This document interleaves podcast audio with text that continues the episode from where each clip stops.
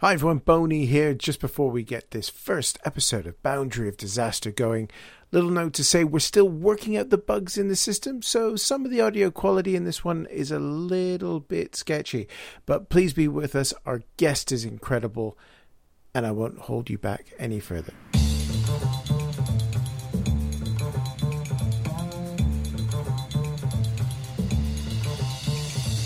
Ladies and gentlemen, welcome to the Boundary of Disaster, our newest episode in this motor racing podcast series. With me is, as always, is Matt Willis. How are you, sir? Hello. And Adam Berry. How are you, sir? Very well, hello. Our plan for the podcast is to discuss the very latest news in the racing world and welcome some incredible guests to chat about their careers and our sport in general. We are not going to be debating how on earth Alpine went from having two stellar drivers for one seat and lost both in 24 hours, though we probably will, because we have our next guest with us and we're seriously excited. Our guest this time is one of the most trailblazing and redefining people to hit the too often stale world of motorsport journalism in many years. From championing Formula E and environmentally friendly technologies to refreshing openness on subjects like mental health and politics in motorsport, it's great we get to talk to her today. Welcome, Hazel Southwell. Well, thank you so much for having me, and also that's an incredibly flattering intro. It's not flattering enough. We need to send him away to get him to rewrite it, I think. So, how the devil are you? How have you been? I'm good. I'm going through a bit of motorsport flux at the moment, but well, we're all quite warm in. I think we're all in Britain, are we? Mm-hmm. Mm-hmm. Yeah, yeah. It's, it's it's all pretty warm at the moment. It's been pretty warm for a while. It's going to get warmer. Um, so yeah. On the one hand, low heating bills. On the other hand, I guess Yeah. that's that's the status quo. Make the most of a heating bill situation whilst you can. Also, it's it's a rare non-race weekend, so like, I don't know what to do with myself. so that's the other fact. Come on podcasts, I think, is the answer to that one. So, I mean, Hazel, uh, do you want to just sort of tell us a bit about yourself to start with and, and how you got into motorsport journalism and, and, you know, why Formula E was something you decided to, to focus on particularly at the time? Yeah, for sure. So I was a motorsport fan since I was a little child. Um, since I was so young, watching on a CRT television that I thought Ayrton Senna was a woman because he had long hair and Senna is a girl's name in some places, and like I was too little to really understand. Uh, so I was an early Senna fan, and then stayed very much part of that. But I sort of like wandered into my parents' kitchen at some point when I was a child and was like, I'm going to be the first female Formula One driver. Completely unaware there had been previous female Formula One drivers because, like, this was pre internet, so it wasn't exactly easy to look up. And it was pre computers, to be honest. Like, so it wasn't like we had Encarta or whatever. And uh, Encarta, there's going to be like some teenagers listening to this going, like, What's that, Grandma? Um, Hey, Hazel, Uh, one, one of one of us here is a baby. He's from the ni- He's from the nineties. Yeah, it's terrible. Gosh. Um, uh, well, anyway, there was an encyclopedia that was on a disc, anyway, and it had a quiz. That was very exciting for all of us. Yeah, I sort of wandered in and was like, I want to be a Formula One driver. And my parents, if they had even had the slightest idea of how they would have got me to be a Formula One driver, which they definitely did not, they had no connection to my sport. They, I don't think they would have known what karting was they would not have known where to start, even if they turned around and gone yes. And they certainly didn't have the money. But they were ju- both just like, hmm, but you are an environmentalist. and I was like, yeah. And they were like, and you know, screaming V12s, which it was at this time, like it's a different time. They were like, come on, can you really reconcile that? And I was like, God damn, you really got me with this one. Like, can't can't think of a way around it. And I did a few bits in motorsport when I was a teenager. I did some uh, modelling because I did a lot of ballet, and I don't know, I could wear a leotard. And there's plenty of jobs for people wearing a leotard in motorsport still, and certainly were at the time. But it was never really something that I thought I could find a way into or pursue a career in. And then when Formula E came along, I was like, you know what? This is actually the answer to like when my parents turned around to me, like, if if I was now six years old in the kitchen, I'd be like, no, I'm going to be a Formula E driver. It was it was underdoggy. It was a bit because I'd worked for Popjustice and I've worked for lots of kind of like slightly more underground publications. I'd always been a fan of underdogs and, and kind of things that were challenging the status quo. And so I got into Formula E. At the time, I was still working as uh, at the BBC as a senior digital and social producer, doing loads of stuff. And then I like progressed through a series of jobs that I can't talk about because of NDAs. Uh, until I stopped working in, in a Formula One job actually, and went to Punta del Este in pretty much what Jeb did. uh, and after that, it was like all Formula E all the time. I say that it was also all Formula One all the time and, and stuff, but I kind of like threw myself into it from that point. Once you got into it, what was that first impression like? Was it everything that you'd hoped for? I don't know what I could have hoped for from it because I knew, and I think that a lot of us know that it's a completely closed world, that it's very difficult to get into, that it's this, you know, the paddock is a closed world. It's literally a closed world. There's a gate. So if you're allowed in, you can either take the attitude that you've been humbly allowed into this special world, um, or you can, as I always have, because I'm just incapable of not doing this, sort of kick the door down and, and be like, well, what's wrong with this? Which isn't the best career advice on some levels. On other levels, I think people should be less humble, but there's probably a better balance between the two, and I didn't necessarily find it. but also, when you are a woman in your LGBT and like whatever, and from like a, a non-Western European background and like all kinds of things, um, there's factors that mean that even if you act ever so humble, you're never going to get anywhere. So it would be better to at least take a kick at the glass ceiling and see if you put uh, stuff a crack in it and if the next person goes through easier or something. It's a closed world, it's a very exclusive world, it's a world that makes you very aware that it's closed and exclusive. It's a world most normal people would not feel included in. It's also a big family, and there's lots and lots of people who I've made incredible friends with in motorsport who I wouldn't have known otherwise, who I wouldn't have interacted with otherwise, who I would have nothing in common with otherwise. And once you're in and you're friends with people, there's, I don't want to say it's not prejudice because there's definitely lots and lots of problems, but there's lots of people who are good people there. But also, yeah, you're, you're aware you've been allowed into the gates of something that some people feel they have more instant right to. Why do you think that is? It's because it's been curated, and especially during, for instance, the Bernie era of Formula One, it was curated to be a bunch of people that was so nepotistic and so exclusive that it was sort of quite unreal. And I like people hate people saying this, but it's true you know, there were lots of people who were unfairly banned from the paddock, and lots of people who should have been banned from the paddock but weren't. And there's this historical protection of a particular group and a, a, particular sort of aesthetic around the paddock that particularly in Formula One, but I mean it does also seep into other motorsport certainly seeped a little bit into Formula E in a way that you wouldn't necessarily expect. Because when sponsors come into a paddock, they expect a paddock as they know it, and the paddock as they know it tends to be Formula One. and they expect to be impressed in a particular way, and that involves things like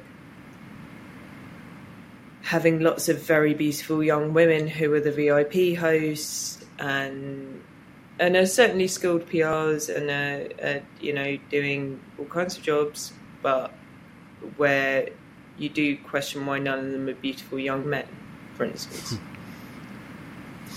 Yeah, I mean, I you know I worked for a couple of years in motorsport journalism back in the sort of late nineties, early two thousands, and um, you know never very very total know bottom of the rung, bottom rung of the ladder. Never made it into an F one paddock, but thinking back, it's very clear that that the sport looked a certain way and kind of everything about the sport looked a certain way. And there was I kind of shudder to think how things were at the time really just in terms of the the makeup of it all and the attitudes. Um, and it feels like in some ways 20 years on things have moved a hell of a long way. Like the idea of of drivers the idea of drivers back then do it talking the way acting the way Lewis and Seb do now and the kind of stuff that, that they feel free to talk about. If you mm. even think as recently as if someone Googles the 2011 Formula One intro from ITV, is this horrible? Like, it honestly looks like, and absolutely zero shame to people who do stripping and sex work, like solidarity with them, and they should be supported to have sufficient workers' rights, or, or beyond sufficient workers' rights. But it looks like a Spearmint Rhino advert. That probably shouldn't be a sport. like, or, or well, pole dancing is a sport, but like it really, it looks so unpleasantly sleazy. It's got all these casino vibes, beautiful women draping themselves around things. At no point do you see a car don't remember. I can't remember that either, but ridiculous, but doesn't actually surprise me in the slightest.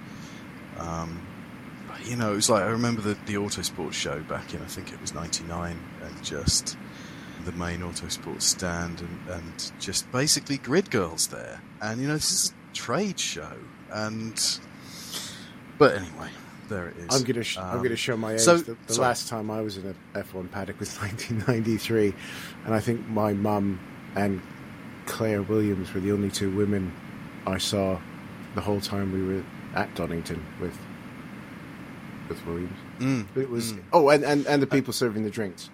Mind you, ladies and gentlemen, when I say serving the drinks, I mean in the little pop up tent that you now put in your garden. That was the hospitality mm. right. Williams in 1993. They, they, had literal like plastic lawn chairs. It was it's hilarious. um, I got to take some pictures out, but yeah, that was yeah, that was it the worst thing is that it didn't seem weird at the time, or not. You know, to me, it, it didn't particularly seem weird. No, I think there were one or two things that you know are, at the time even it was like mm, this is not cool, but you know it, it's sort of. I think that I think that is one of the things. I mean, like I've been one of those girls in leotards. Like, mm. you know. well, no, I mean, uh, it, it, it sort of so one of the things is that there's not many people that write about them who's been one of them, and mm-hmm. like, and I was never an F1, but like local motorsport, and to be one of the people who writes about girls who has been one, admittedly a terrible one. I fell over a front wing once. You can sort of see a very different side of what you were expected to do, and unfortunately, it's not a flattering side to the sport. People can say it was just for, you know, beautiful entertainment or whatever. It's like, if you're not excited enough by cars going motor racing, maybe it's not for you. mm. You know, fascinating stuff to be honest. And it's I don't know if we should like move on to our questions. I know. I know you wanted to ask me about Saudi, which is an interesting question yeah. in this context. Mm-hmm.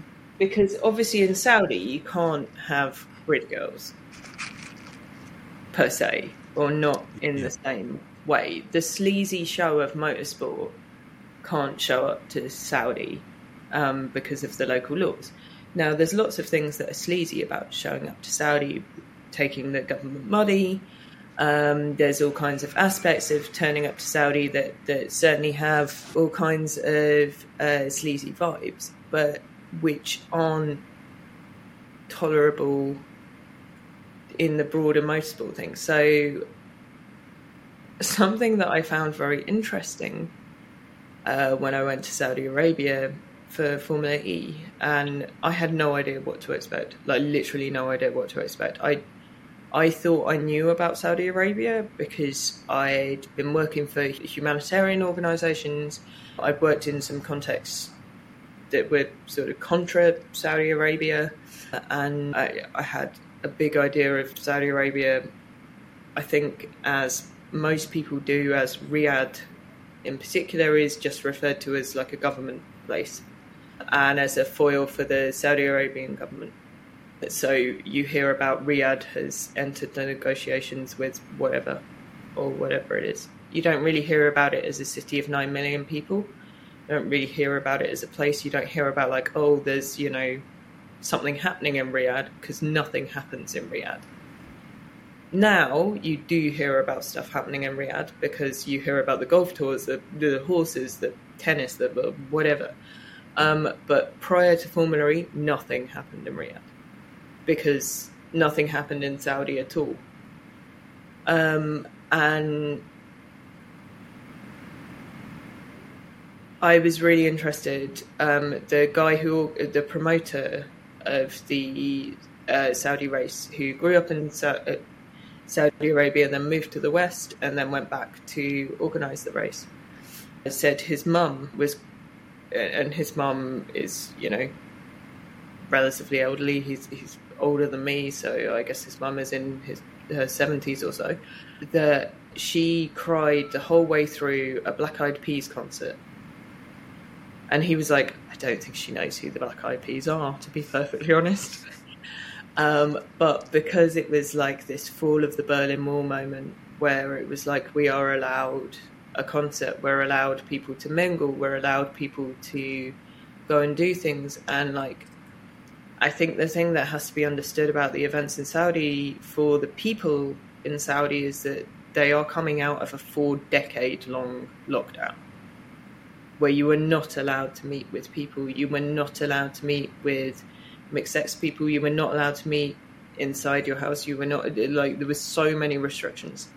And the social difference that the sporting events make is massive, and especially because Formula E had these mixed stands where you could go and you and all your male and female friends could hang out, and the marshals. Like, because I, I made friends with a bunch of the Saudi marshals and we went to the concerts together because I was like, well, of course I'm going to go to the first concerts because, like, this is a historical event and ended up in a mosh pit to a Lebanese rapper doing a cover of Everything I Do, I Do It For You by Bryan Adams. And I'm like, I remember this coming out and being, you know, in the charts for 17 years. Um, yeah, it was, it was such a big thing. And you, you kind of have to see it from both sides. And I think because I, I kind of can see it from both sides, um, because I remember the other side of the Berlin Wall. Or, well, I remember everyone uh, as far east as I was from the Berlin Wall being like, oh, they're making such a fuss. um, as it came down. But the yeah, the collapse of of totalitarianism and the, the, this opening and the first concerts in Moscow and and I think although yeah the the acts that came to Moscow and, and to St. Petersburg and to, to the various places that, that hosted uh, concerts in the Soviet Union got a lot of flack and, and probably rightly so. But it was the start of a, a totally different era. And I'm not saying that everything's fixed, but the difference between Saudi when I went in uh, late 2018 and Saudi when I went this year in early 2022 is like in late 2018 i like wandered around for a bit and i was walking quite a long way and i didn't see anyone on the street at all no one And okay, it was hot during the day, and it was, but like people wander around at night as a consequence, and like no one, just nothing. And I was like, wow, we must be somewhere really not central at all. We must be somewhere really strange. Even though I could see on a map, and I was like, maybe I just don't understand the city. And then in 2019, 20, uh, 21, because we didn't go in 2020, and then the difference was so huge. There were suddenly loads of people milling around in the streets there were loads of people in coffee shops. There were all these smokehouses. They've really adopted barbecue smokehouse as a concept. There's all these hipster restaurants. There's all these like foodie markets that you go to late at night, and like there's no booze, but you get absolutely screwed on pudding, which is a like cross Middle East thing. You just eat back baklava until you go insane, and like the the difference between this empty city uh, where everyone scurried away as fast as they possibly could into shelter. Because like lock and lockdown is the only thing I can compare it to because I think that's something people can understand and that was how Saudis had lived for a long time which was why when I went originally I was horrified to be told by a prince so by the um, one of the sporting ministers, who's who's now is the full minister for sport, and prince just means like you're someone significant in government. That the average life expectancy for Saudis was so low that the average age was like 31, which in a population of 39 million people, if you think about what that means, and he was like, they have a very poor quality of life. They have very little to look forward to because they're living in lockdown. And like you think about how people deteriorated over, you know, six months of lockdown. Imagine that forever. For a, you know, four years is a lifetime.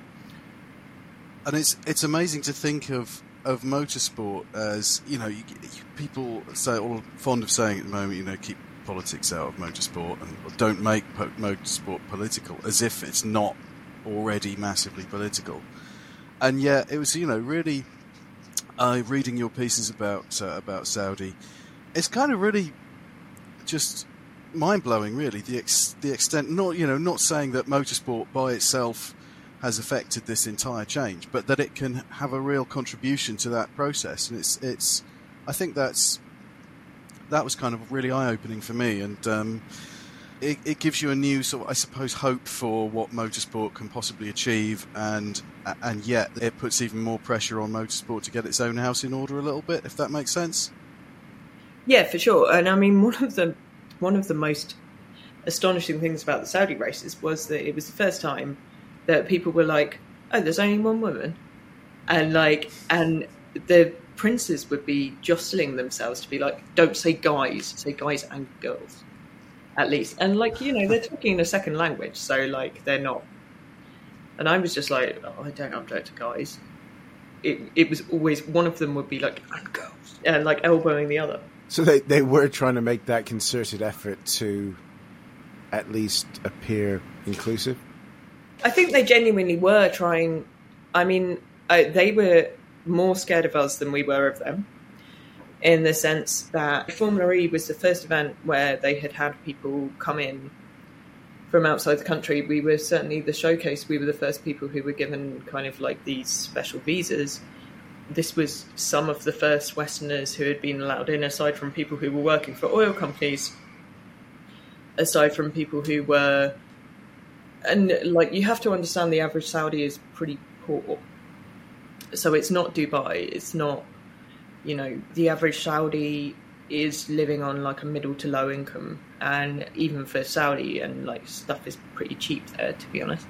The extent to which you could get out of the country if you were a, someone who was of means anyway. So like, you're never going to stop the upper classes moving around. All you're going to do by in uh, putting all these boycotts in and putting all these barriers in is preventing anyone normal being able to do anything. And having done my degree in international relations, the overwhelming and we know this, and we've known this for decades. Like, I didn't do my degree recently. Sanctions overwhelmingly affect ordinary people, not the elites. They don't affect the elites, especially when the elites are incredibly rich. And the West carried on buying Saudi oil, and the West carried on selling Saudi Arabia weapons and profiting from Saudi oil in that respect. So it's immensely complicated, and we have to talk about the human rights situation. We have to talk about the fact that there are lots and lots of people in prison. We have to talk about the cruelty of the state. We have to talk about the indecency of the state. We have to talk, you know, about all of those things. But from the West, we can do that. And also, you do have a slightly untouchable position as a Westerner going to Saudi, in that what what they're going to do? What arrest me for shaking hands with someone? You have to be careful, obviously, and I am when I go. And yes, it is complex, but there is a certain extent to which closeness has never improved the lives of people who are living under oppression. That simply disguises the oppression, especially if you are always trading with those company uh, countries. Um, you know, we've seen this with Russia most recently, where where now when the West is cutting off supply lines in oil and gas, yes, it is primarily ordinary people who are suffering. I don't think Putin's particularly feeling the effects of the supply chain crisis, but it's beginning to have an effect on industry. And when you have a, com- a country that is so ruled by one industry with Aramco, and you continue to trade with Aramco, but go like, "Oh, that's very bad that you're oppressing your citizens." But you never look at look at it, and you never speak to them, and you never do anything about it. Then, what does that really mean? Like, and you never look at you know the life expectancy or or the the mental health and the the physical health problems that people were facing because one of the one of the reasons that sport is such a priority of the Vision 2030 is because Saudis are dying very early because they're unhealthy. Um, because because they weren't doing any sport because sport was basically illegal a lot of the time. Um, because any any group that was doing that kind of thing was basically illegal. And like I think we have to have a healthy balance of looking at like how can we be effective in affecting change? And how can we be effective in talking about Saudi Arabia? And I I don't I like when the races were announced I was boilingly angry. And I had a massive go at Alejandro Agag in a press conference. And then he was like well women will be allowed to go. And I was like oh, now I have to go um, even worse. Um, and then I went and I was like, oh, it's just a boring place where nothing happens. And everyone's like on the brink of killing themselves because it's a boiling, boring place where nothing happens. And like, I can understand that. I grew up in Reading. um, um, um, which is sorry, that's a very very horrible like that's a rubbish joke.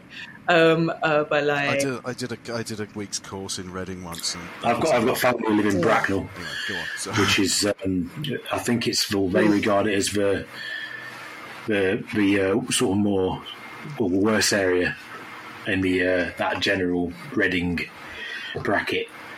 So I mean, it's not flat out, is it? So you know, you you have to balance the idea of 39 million people whose average age is 31 with how much you hate their government and like when i think about the soviet government like of course lots of reasons to hate them at the same time i think there was probably lots of reasons to hate lots of governments in the west particularly you know the US didn't lift apartheid until whenever, uh, until the 80s. And we have a very revisionist history of who is the good guys and who is the bad guys, and who deserves their government and who doesn't deserve their government. And I think if you look at some people with an unelected government and you go, you deserve to be punished for that, that's probably a bit messed up. At the same time, there obviously has to be political influence exerted, but that could probably be exerted by saying, like, we're going to stop buying Aramco oil, which no one has ever suggested. Aston Martin certainly didn't kick up too much of a fuss when that sponsorship deal came knocking on the door. I think now it's more important to talk about what is acceptable and what is tolerable in terms of so for instance what happened with the Saudi Arabian Grand Prix earlier this year when there was the missile strike by the Houthis on a Aramco site near Jeddah. And it created this huge plume of smoke. It was it was a complex missile strike. It was opportunistic. It was obviously designed to create attention and to create the idea that international events could be a target. Um, there'd been an alleged missile strike during a Formula E event previously. OSINT is so open source intelligence is sort of ambiguous about this. It appears that there was at least an intercepted missile strike over the desert somewhere near Diriyah. It certainly wasn't headed to the Formula E event. And I mean, I.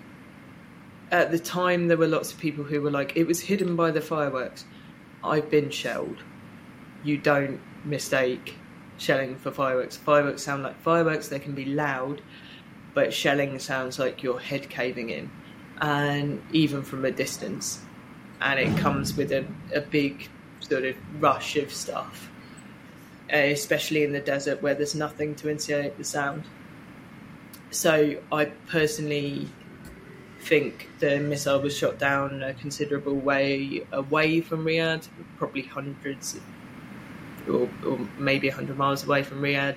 There was possibly another strike that hit smaller, that was a, a drone led thing, but there was because people tend to think of missiles as cruise missiles, and in this case, they're not. They're actually very small ballistic missiles.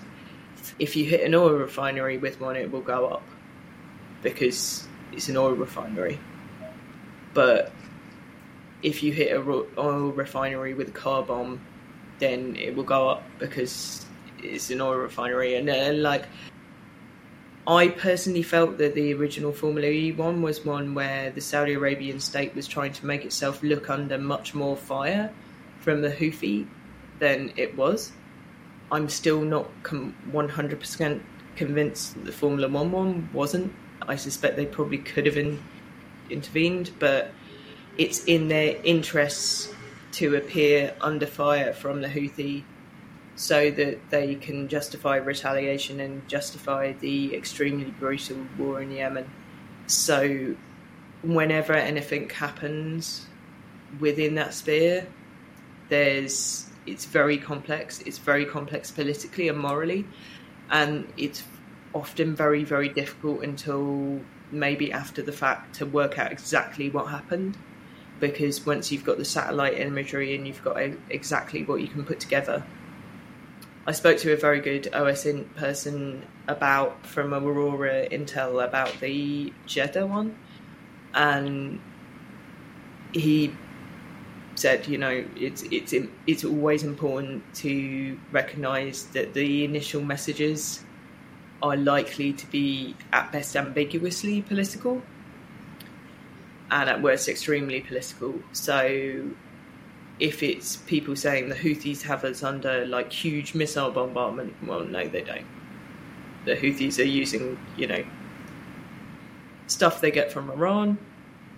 There is an active war, and the question of should Formula One go to an active war zone is an interesting one.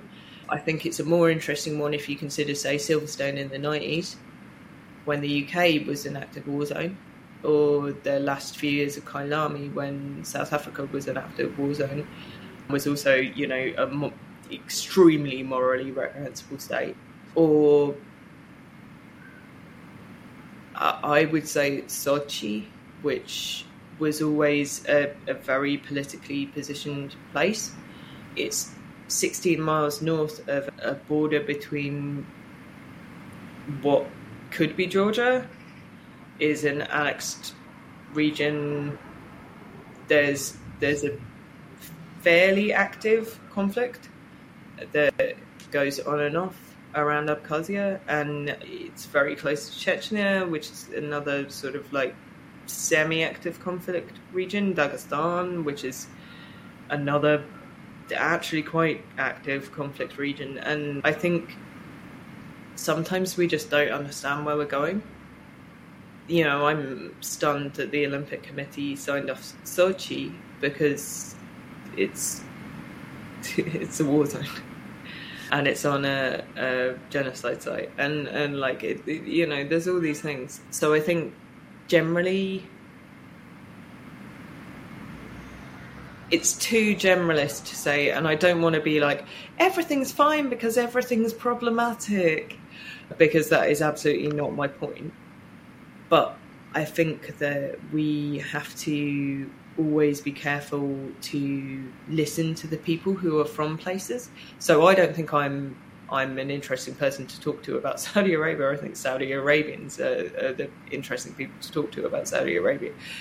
But I do think that we have to be a little bit more cynical about everywhere. So we have to be more cynical about Miami. We have to be more cynical about, uh, you know, Vegas. So Miami Miami at the same time as the F1 Grand Prix was going there and having like a fabulous time with lots of VIPs. There was horrible, horrible anti-LGBTQ plus laws proposed to be put in place. They didn't end up put in place, but my god, it was close.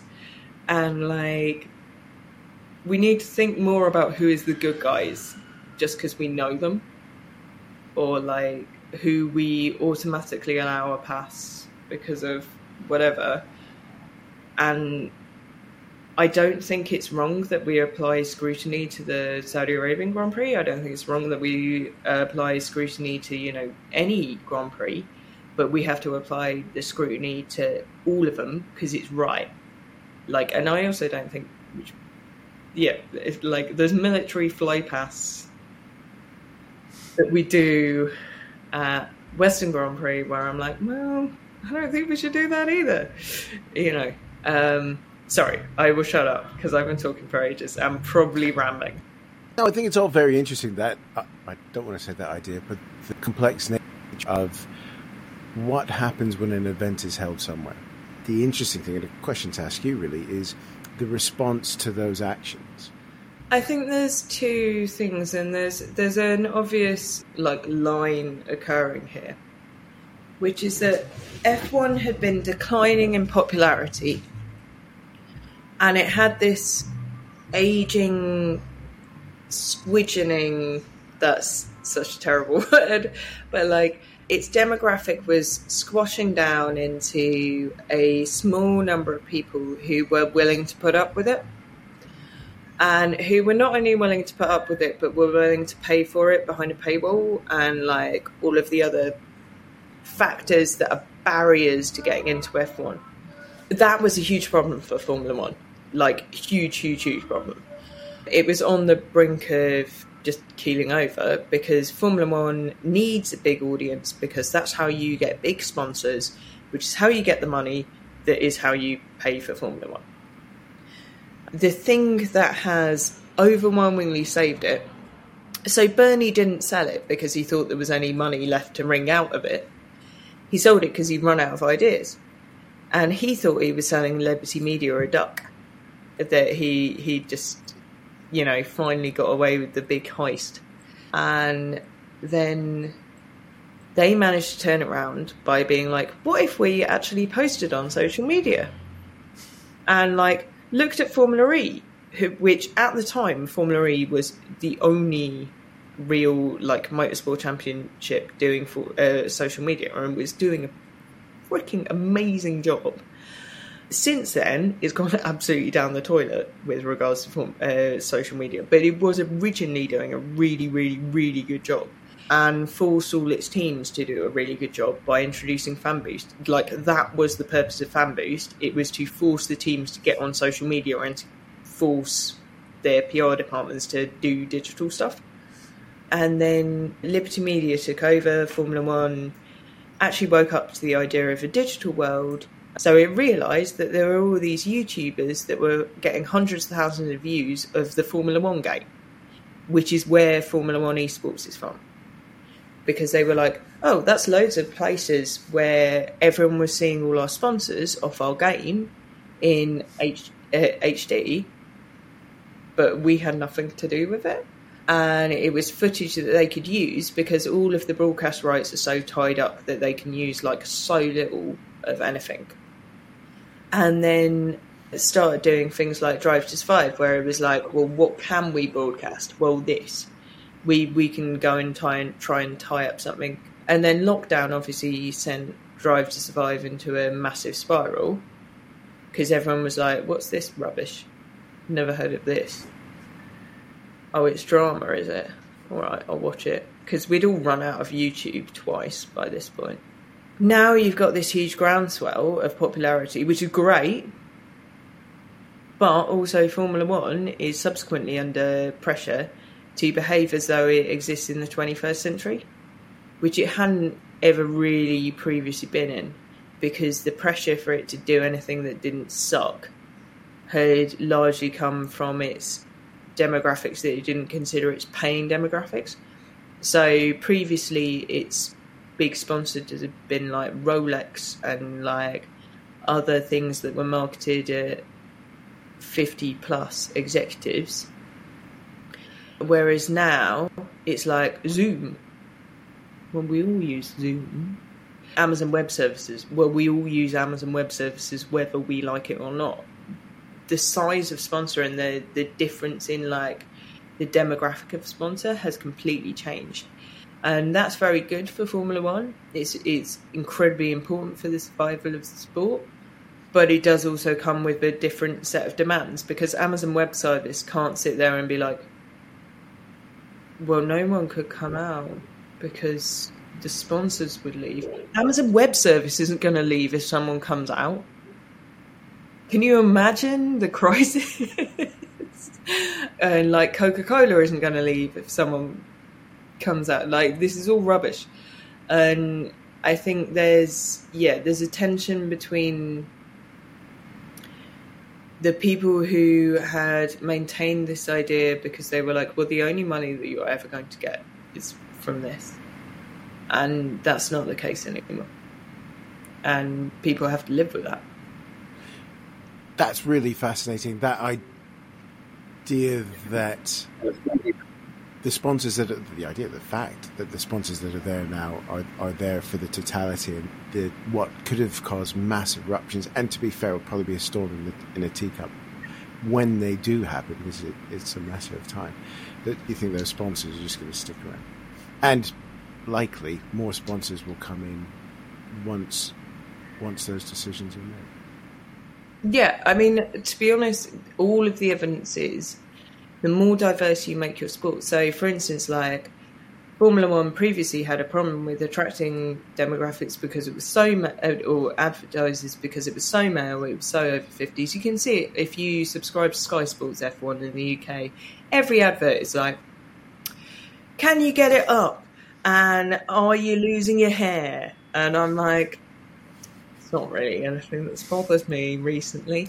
Um, uh, like store bought is fine, and no, it's it's it, it, seems to be standing up to the bleach so far. It's very obvious who Sky Sports have sold packages to for multiple years. Uh, because I can't believe that the same demographic is actually the people who is, is, is actually watching Sky Sports right now they're probably now able to go like we've got a 33% under 30 which is like the absolute dream for advertisers. Like if you can get under 30s you're like living some kind of like deluded lifestyle. And if formula 1 can look at their social media and be like well half of our audience is women and like what whatever then again you're you're looking at a totally different demographic of advertisers because, like, for instance, Coca Cola don't care about only advertising to men, but they do advertise a lot, or banks, or like whatever. There's all kinds of things where you'll hit it and you'll hit like a bigger sponsor, you'll hit much bigger money by having a more diverse audience and an international audience and like an ethnically diverse audience. So you're hitting the LGBTQ things, and then the corporate social responsibility department can be like, oh, we were emphasizing. It's a very different proposition when you're talking about millions and millions of pounds.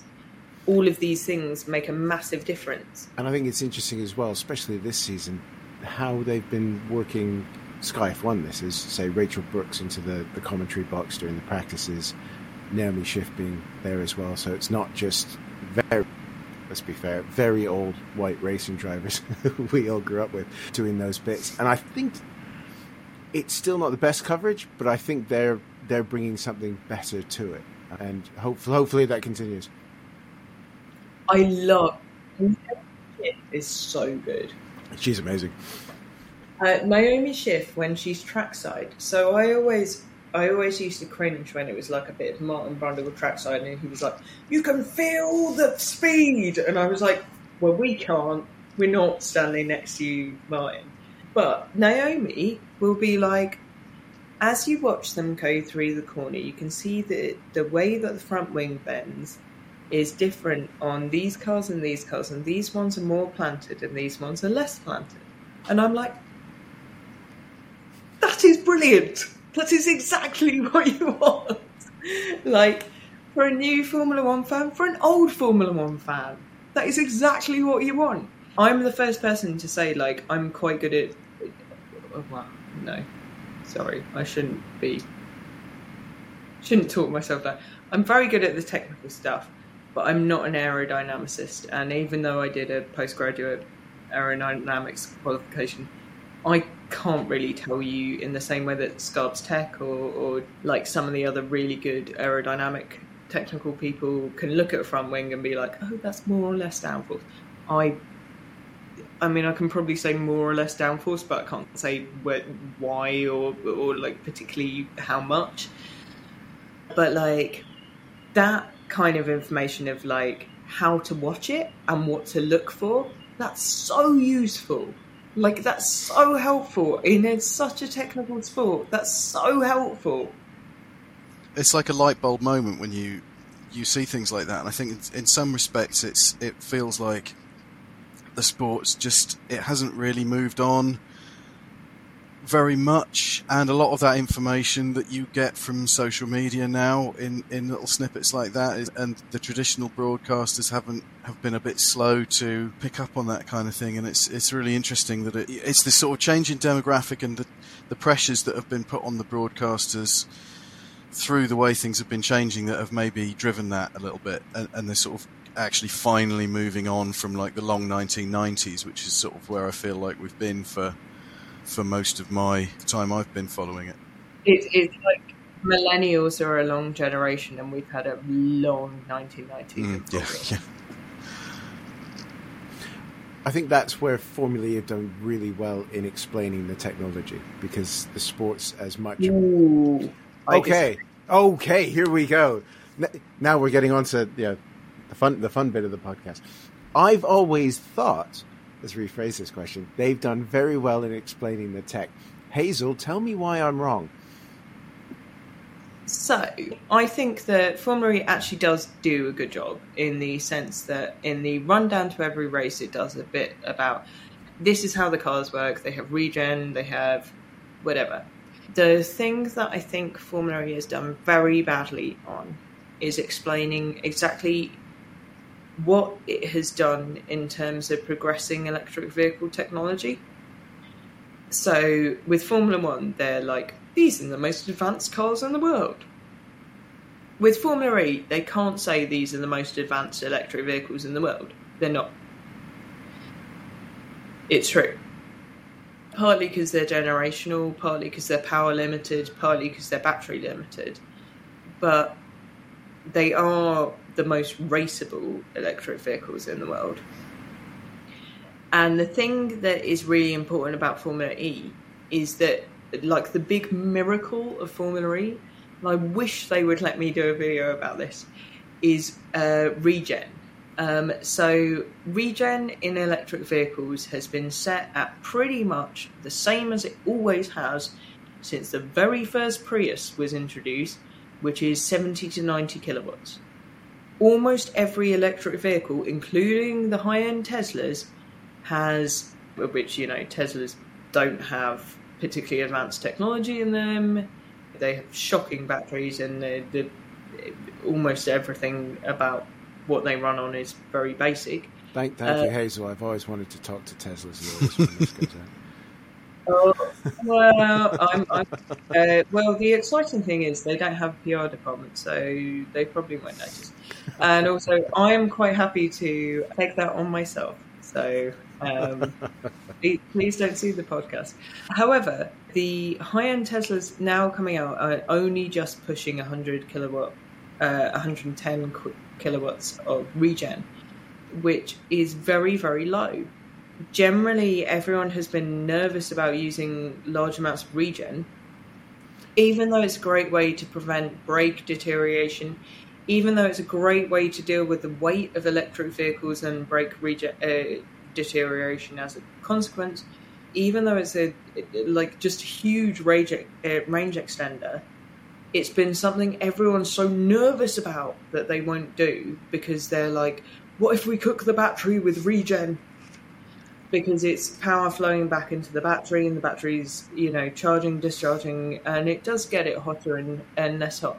Formula E, by using these spec limited batteries, so you can't have a special liquid cooled battery.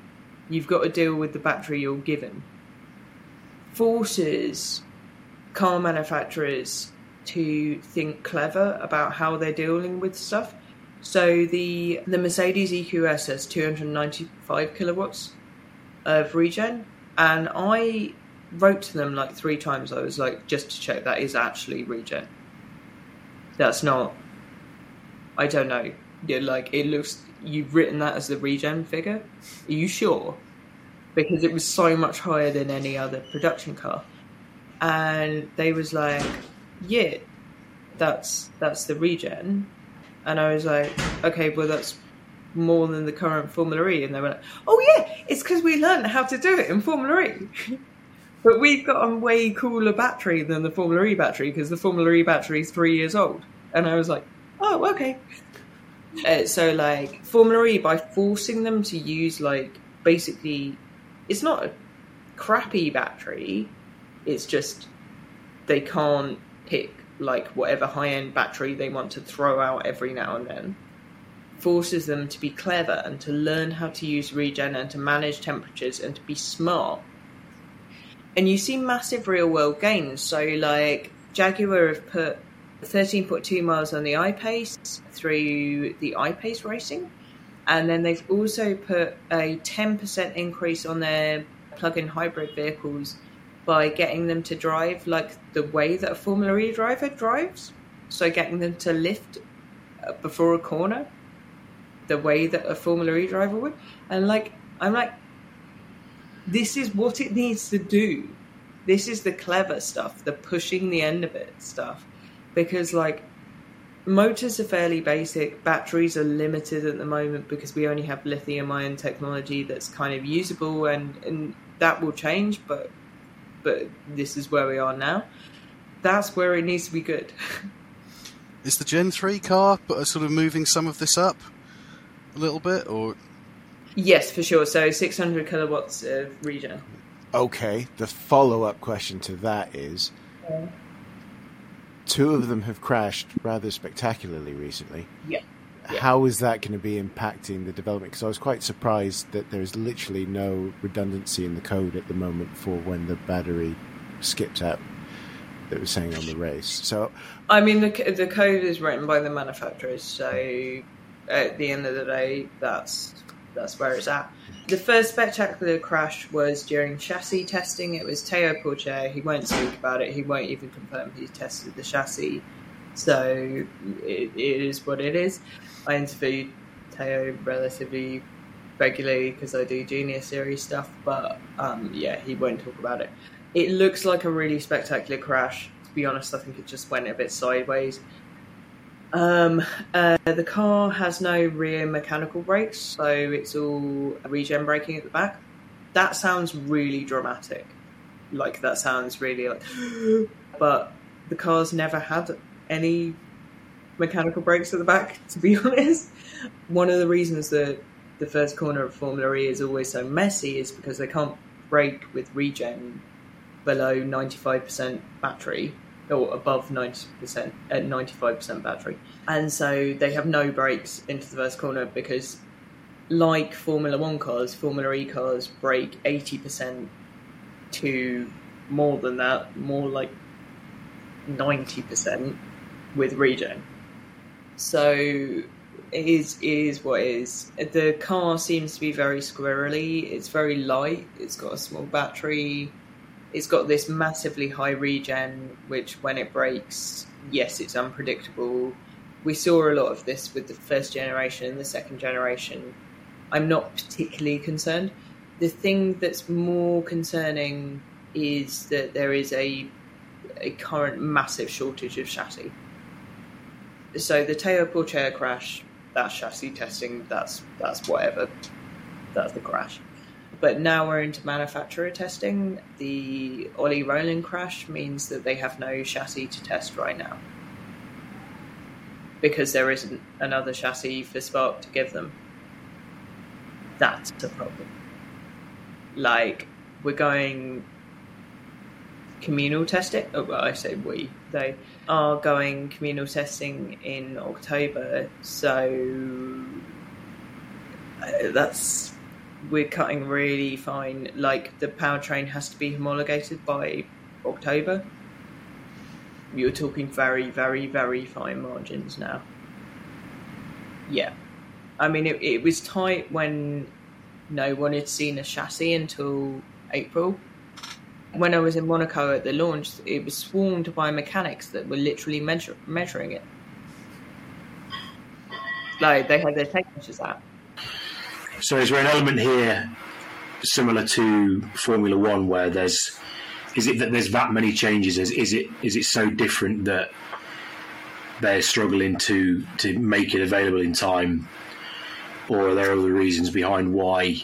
So my day job now is in in supply chain and logistics, or covering supply chain and logistics, and like the overwhelming problem is that there is a massive issue with supply chain and logistics across everything. And, you know, Formula E teams do not have factory fashioning departments in the same way that Formula One teams do, but also they are reliant on Spark to deliver a chassis. They they don't have an option. They can't make their own chassis even if they were given the spec. So there is a roadblock here. We've known for three years there aren't enough parts, but there was a sort of acceptance this was part of so 20, 2020 2021 2022 there were not enough parts but this was sort of given as an acceptance as like gen 3 will happen gen 3 was signed off very late don't have the format don't have the chassis like it's getting mm. i'm sure it will happen so Gen 1 happened in a huge mess with in a few months with lots of drama and no one really knew what was going on. That was Gen 1. That was like the silly car that you had to switch between. This should not be happening with Gen 3. Even global issues notwithstanding, this should not be happening. It's interesting because it, it made me be just me missing it, but I haven't seen more concerns over the ones you've just raised, which you would think would be huge. The season is that far away for. Do you think we're going to get another year of Gen 2 just because they can't get Gen 3 ready? Uh, it will go to Gen 3. The simplification has already happened, which was that it was intended to have both axles drive, and now it only has front axle regen. That's really sad that's happened, but it does mean so the the MGU in the front axle could go both ways. So hopefully, at some phase during Gen three, we'll get Gen three point five, and that that will happen. This has been a fascinating discussion, and we can't thank you enough, Hazel, for your time and putting up with our general stupidity. But we have to get to the general stupidity because, let's face it, that's what everybody's been listening for. Fernando. We Alpine, love general stupidity. Yeah. So the thing is, I've been thinking this year's been a little bit dull. The summer break was just going to be an excuse to wind down and relax and, you know, all the basic stuff. What's your take on this thing? Because we're having endless fun trying to figure that out. I mean, in terms of figuring it out, if Piastri is going to McLaren, then I think something that's important to think about about the uh, McLaren Ricciardo partnership is that they wanted Ricciardo more than anything. They wanted Ricciardo so bad they were willing to let go Carlos Sainz, who had been a really good driver for them, and they let him go. They let him go under contract to Ferrari, and they just said like, you know what, you go and drive that red tractor. Um, obviously, it turned out that, that perhaps Ferrari had not completely clowned on themselves and well, in different ways. Um, uh, but Ferrari, yeah, took Sainz and they were crowingly excited to get Ricciardo. So I do not believe for any second that they, taking Ricciardo an enormous price, were sad to get Ricciardo, or that they were disappointed to get Ricciardo, or that they were um, willing to screw him over in some way. Also, remember they are in a points fight with Alpine, and they desperately want him to score points. I do believe that McLaren are a midfield team who is barely in the position of scoring points. And I think that Daniel has, to be honest, shown where McLaren truly are. Not particularly that he's a bad driver, just that he hasn't been able to outdrive the car in the same way that that Lando has because they weren't ready for a top team driver in the same way that they weren't ready for the lead in Sochi. They showed that they didn't know actually how to lead a race when they were challenged for the lead of a race. And they thought that Daniel would teach them how to do that he wasn't able to get to the front enough to do that. I think there was a bit of hubris on McLaren's side that they thought that they were going to go back to being a race winning team and that they thought that this would be a way to do it. I, I think that ultimately, because, and I don't think either side is faking it, they just don't understand why they can't work together and like that sounds unbelievable between the analytics of all of an F1 team, but I think it comes down to the fact that McLaren is where it is, and like if you think about, you know, McLaren with Jenson Button and Fernando Alonso couldn't work out what was wrong with it, um, which God knows it was a lot, and it certainly wasn't just Honda. There's a lot to be said for they just weren't ready for a top team driver so has Piastri made a, actually made a horrible, horrible mistake? No, not necessarily. I mean, he's he's a Formula Two driver who's been sitting on the mm. sidelines for a year. Yeah, this is true. It feels to me like there's a part of the the reasoning in this, insofar as it can be made out, is that Mark Webber and Piastri himself think that um, McLaren is a is a much sounder bet. You know, in the immediate and in the long term than, than Alpine.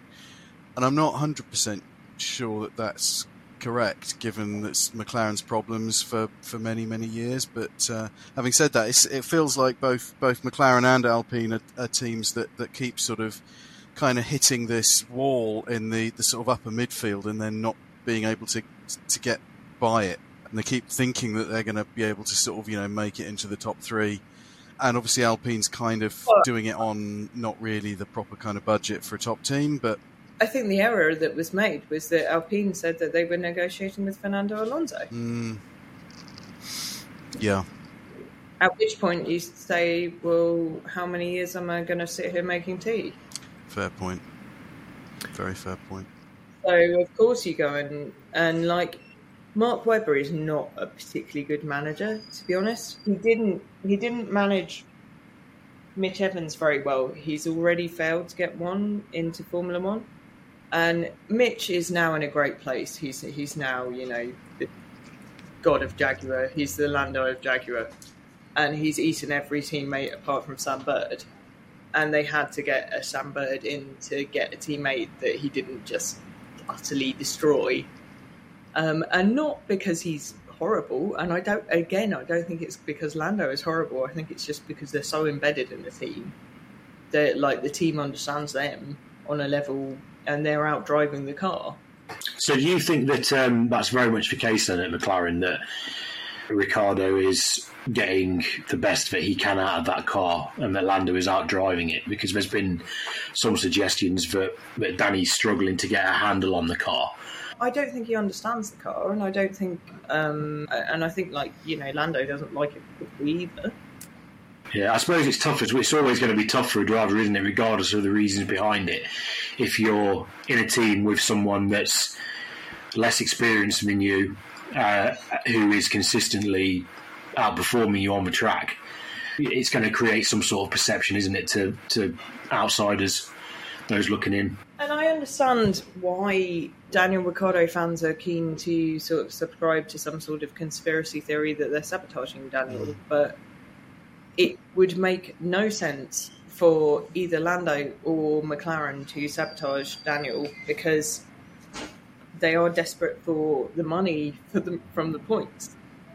They do have some heritage payment, but it's nothing like, for instance, Williams or Ferraris, and they don't get like McLaren nearly went bankrupt over lockdown. Like we have to remember that like they came really, really close to the end, and they had to hock MTC to landlords and buy it and rent it back from them. So, like McLaren have pretty much hit Williams' uh, stakes financially, and they just about managed to claw onto it.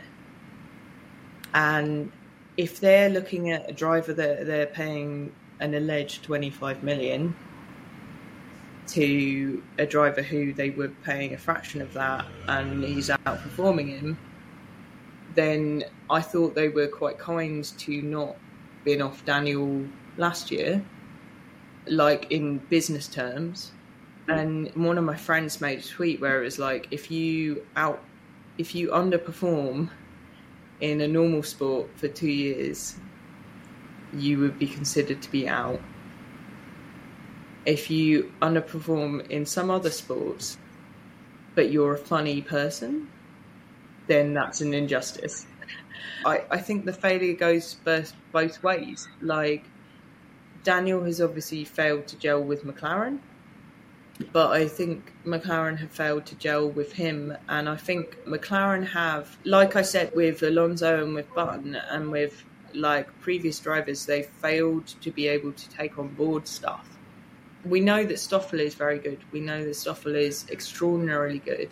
And he was hampered by, admittedly, the Alonso problem and, and also by the mass amount of beef that was going on with McLaren Honda by that point, and because he was seen as more Honda, because Honda considered him one of Honda for various reasons.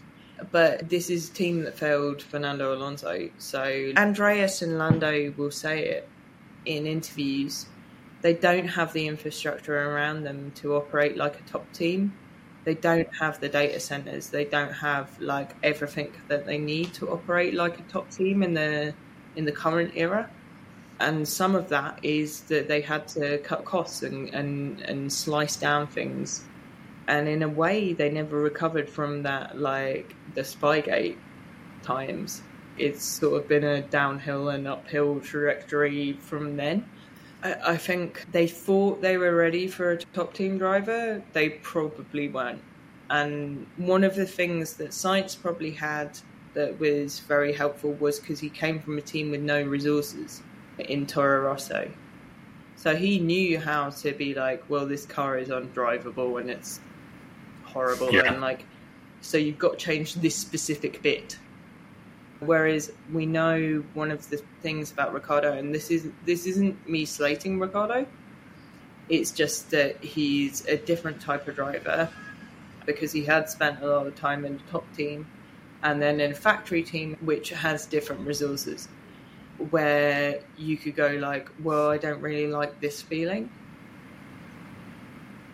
and someone would go like oh let's go away and analyze that for six years and and there would be a different kind of response to it and I, I think yeah they just weren't ready for someone who who was in that position I feel like as well there's an element of, you know, particularly with, with Lando performing at the levels he has done with the car he's got, that if if Danny was to go into the pits and say this is working or I don't feel like this is working, that McLaren's response is yeah, but Lando. You know, it's it's easy for them just to go yeah, well, you know, the guy next door to you is is making it work, so why can't you? Well, I don't think they care about that. So in Formula E, it's very different. So the equivalent of aero updates for Formula E is programming, and you have to set that for both cars, and it's set for a weekend. That's it, gone. You set it seven days before the weekend, done. So car settings have to be identical Yeah, across both cars. yeah. Okay. Yeah, one hundred percent.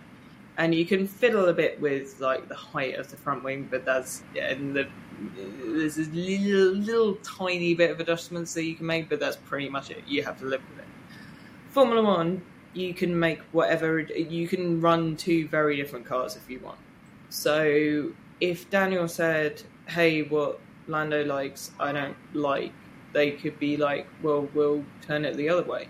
It's not a case of that particularly. I'm not in any way trying to say that it's not been difficult for Daniel. It clearly has, and he's clearly been like through a freaking ringer.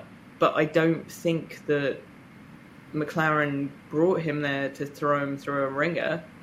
I think they wanted to make this work, and for McLaren and and Daniel, it just hasn't, and I don't think either of them can explain why. And that's weird. What's Danny's future then? I mean, do you, is is it the obvious one? Does he go to where to the only open seat that's currently available and says, "Yeah, I'll have that," or does he think about maybe moving on to something else? I think Alpine have said they'll take him back, which that had seemed like a burned bridge, but since Cyril has moved on and is no longer climbing the walls, grieving Daniel who left him, truly, truly the greatest performance of, like, just God. I will never forget since Daniel left me, uh, the team. Maybe that's a good option. It's certainly going to be the well paid option. So, uh, if he wants a, a last few goes in Formula One, then for sure. If he doesn't, and especially if McLaren hold him to his contract, then he has an opportunity to pay be paid Formula One money for one year hmm. only in Formula E.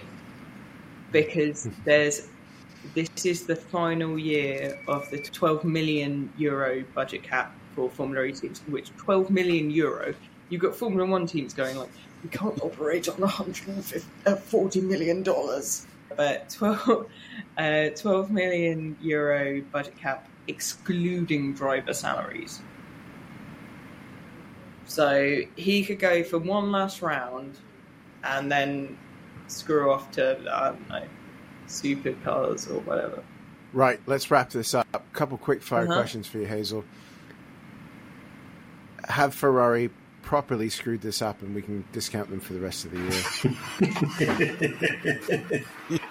Yes. And no. um, so, yes, they have properly screwed this up, and I don't think there's any coming back from this. But Do I think that they will comedically come back at the end of the season and win a whole bunch of races in a row with a 1 2 in a destructive manner?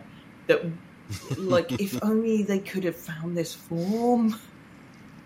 Um, uh, whilst uh, Red Bull have exploding engines, Mercedes finally reached the end of their reliability. I don't know. Yeah, I I think I think we could see the too late to come back. Will Mercedes win a race this year? Probably. With which car? I think it is a complete toss up. I think Mercedes will win a, a race on chance in the way that McLaren did last year. So, yeah, it's whichever one is ahead. They've been very good at picking up pieces Yeah. this year. And let's think of one last random one. Um, Should be a Formula E question. it is, and that's what I'm going to go for because I, I'm loo- I'm looking at our notes. Can anyone stop Stoffel? I, I was trying not to ask that question because I don't think anyone can. And if I say anyone else, my daughter will appear and just punch me. She's a big Stoffel fan. Okay, let's ask it. Can anyone stop Yeah, Stoffel? that, uh, mathematically, people can still stop Stoffel, and it's Formula E, so he could turn up in Seoul and his car doesn't work. So, yeah. I personally think it's Stoffel's year, and it's a very earned championship. Stoffel is a hugely underrated driver. I unfortunately think it's going to fly under the radar and kind of mean nothing, which is really unfortunate for Stoffel and also for the end of Gen 2. But Stoffel's been there since the start of Gen 2. He dragged that grotesque HWA to a podium in his first year. Anyone who watched him in GP2 knows how good he is. And to be honest, anyone who watched him in Formula 1 knows how good he is. Formula E's been up and down for him because Formula E is up and down for everyone. But the problem with Formula E is there are so many people where you're like, flipping love to see him win a championship, and like I don't, I don't know if I feel the same about Formula One. Where and and maybe it's just the the field's so uneven in Formula One, whereas the field's much more close in Formula E, and you genuinely can get about eight people who are in machinery worthy of and could have fought for a championship were it not for you know like clobbering in lap one or and and I think Stoffel was very unlucky to not be the first Mercedes champion. And I think although it's boring if Mercedes win again, I'm happy if it's Stoffel. That said, I freaking love it if Mitch somehow clobbered it.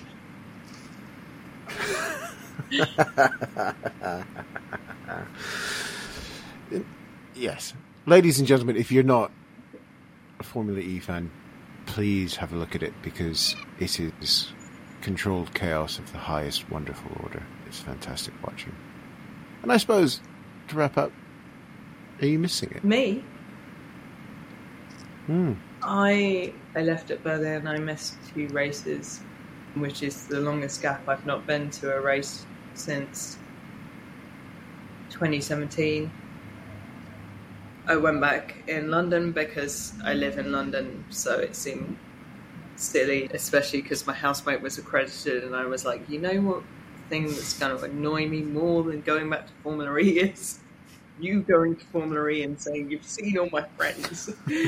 um, and um, yeah, I I miss it desperately. I wish I could go back. I wish there was a financially viable way to cover it. That's a little bit more of a downer than I was hoping. Sorry. hey, so this has been absolutely fascinating. I was so excited for this, and it's delivered on every level. So thank you so much for slumming I it. feel with like I'm absolute rubbish for Rub- oh, hours, so like I apologise for burbling on. It's it's good when the guest Innit? talks. It's just yeah, been really good. Thank you very much. We cannot thank Hazel Southwell enough for being our first guest on the podcast, and we can't thank you enough for sticking with us as we get through our first episode and technical hitches along the way. They won't be there in future, I promise. Please do follow Hazel. She is amazing, as you've heard. She's on Twitter at H Southwell FE. We got a link to her account down in the description below. Give us a follow on the main feed, which is at Boney Abroad Pods, where you can find out all the latest for our podcasts. And of course, there is a Patreon page. Starting from just £3 a month, you can join all the fun Matt's going to be writing some historical racing articles. We've got a Discord server going as well, which is basically our group chat that you can join into as well and even ask questions for our upcoming guests. And we hope you'll join us for that. Head to patreon.com forward slash boundary of disaster for all the details, find out about the merch, and we cannot wait to see you again with more wonderful guests and some really exciting twists and turns along the way. So until then, thanks a lot. Take care.